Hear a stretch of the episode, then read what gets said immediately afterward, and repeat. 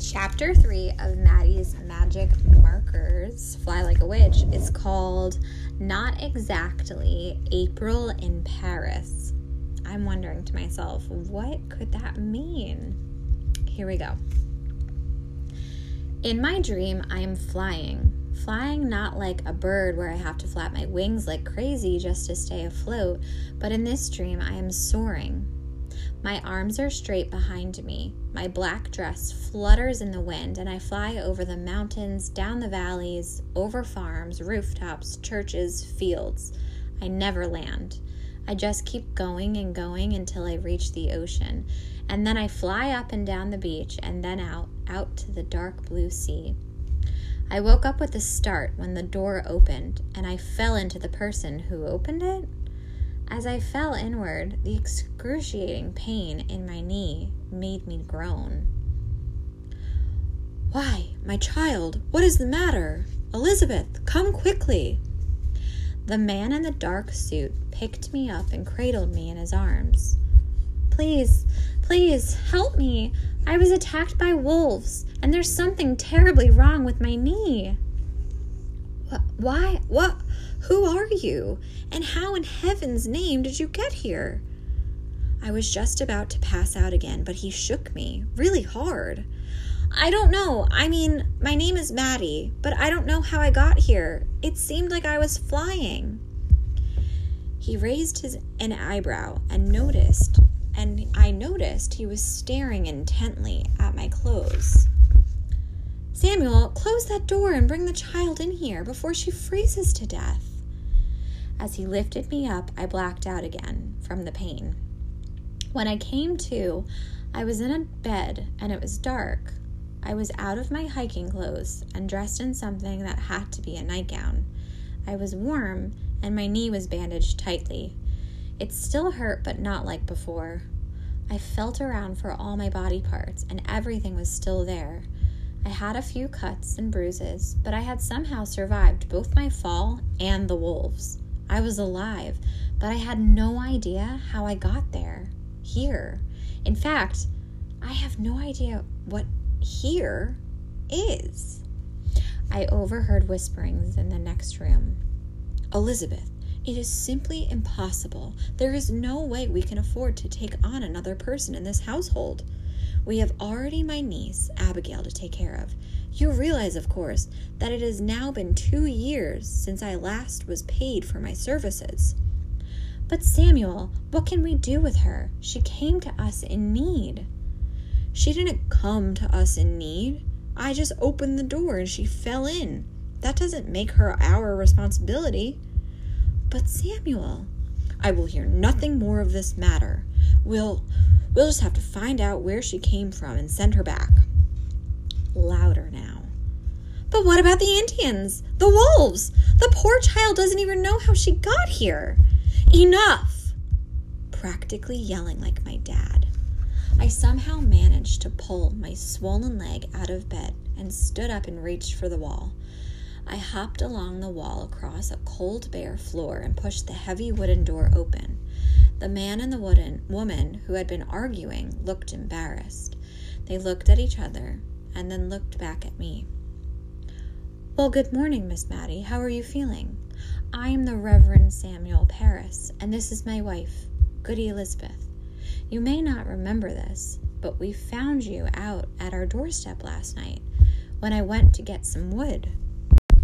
The Reverend Goody? Oh, boy. I I do. I do remember at least a little. Thanks for taking care of me and wrapping up my knee. I think it's feeling a little better today. Perhaps we can have Dr. Griggs come and take a look at you later on. But now I need to ask you a few questions. Ugh, I did not have a good feeling about the Rev. He looked kind of spooky, and I'm pretty sure about 10 minutes ago he was yelling at his wife about how to get rid of me. Now he was all happy and smiling, but also a little fidgety and twitchy. He had this weird way of rubbing his hands together when he was talking. His wife seems nice enough, but I decided to play it safe before I told him too much. So, Maddie, He paused and sucked in a deep, long breath through his crooked teeth. Where are you visiting from? Uh, okay, let's try this. Boston.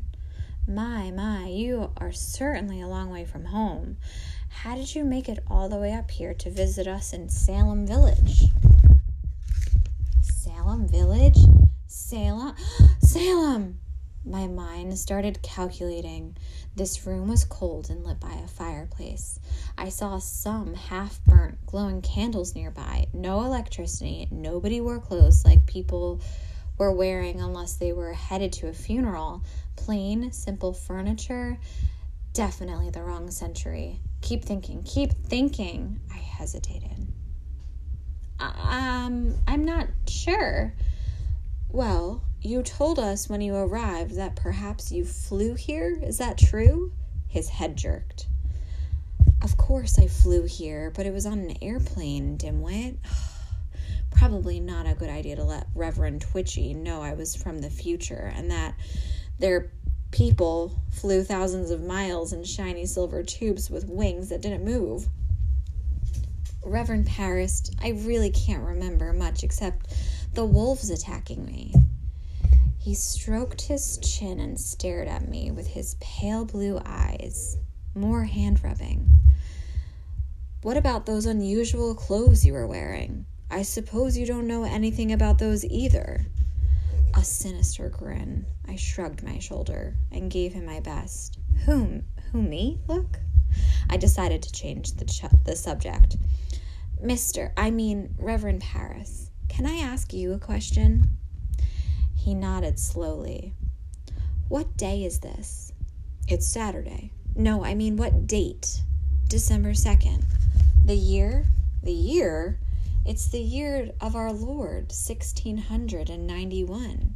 Such an odd question. 1691? 1691? 1691? Salem, Massachusetts? Oh my goodness. No pizza, no television, no brownies, no cheeseburgers. Ugh, no shopping malls, no United States of America, no electricity, no nothing terrific. Ugh. I slowly brought my attention back to Samuel Paris, who continued to eye me suspiciously. I decided to stick with the amnesia route. I just can't remember anything except climbing in the mountains and being chased by wolves. Well, where exactly is your family in Boston? I shrugged my shoulders again.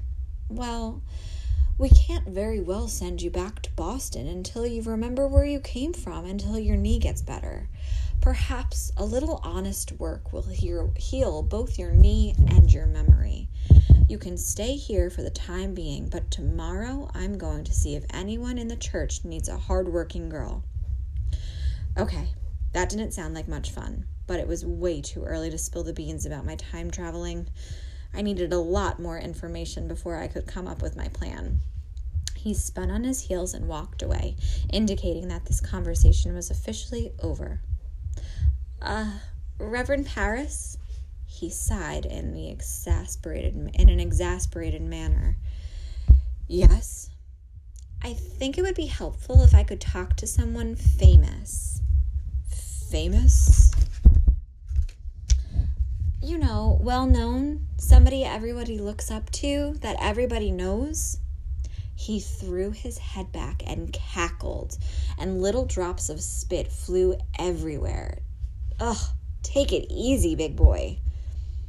I suppose I'm the only one around here who would meet that description. Of course, since you are from Boston, you surely know Cotton Mather. Not really. Cotton Mather is the mis- minister of Boston's North Church and one of the leaders of our Puritan Church. Perhaps you are familiar with his recent book, Memorable Providences Relating to Witchcraft? the unfortunate story of the Goodwin children. He leaned in so close that I could smell his rancid breath. Can't say I've ever read that one, sir. I pulled back. This guy was creeping me out. At the very at that very second, the front door flew open to reveal a large, dark-skinned Indian woman with her arms full. Every single candle in the in the room blew out.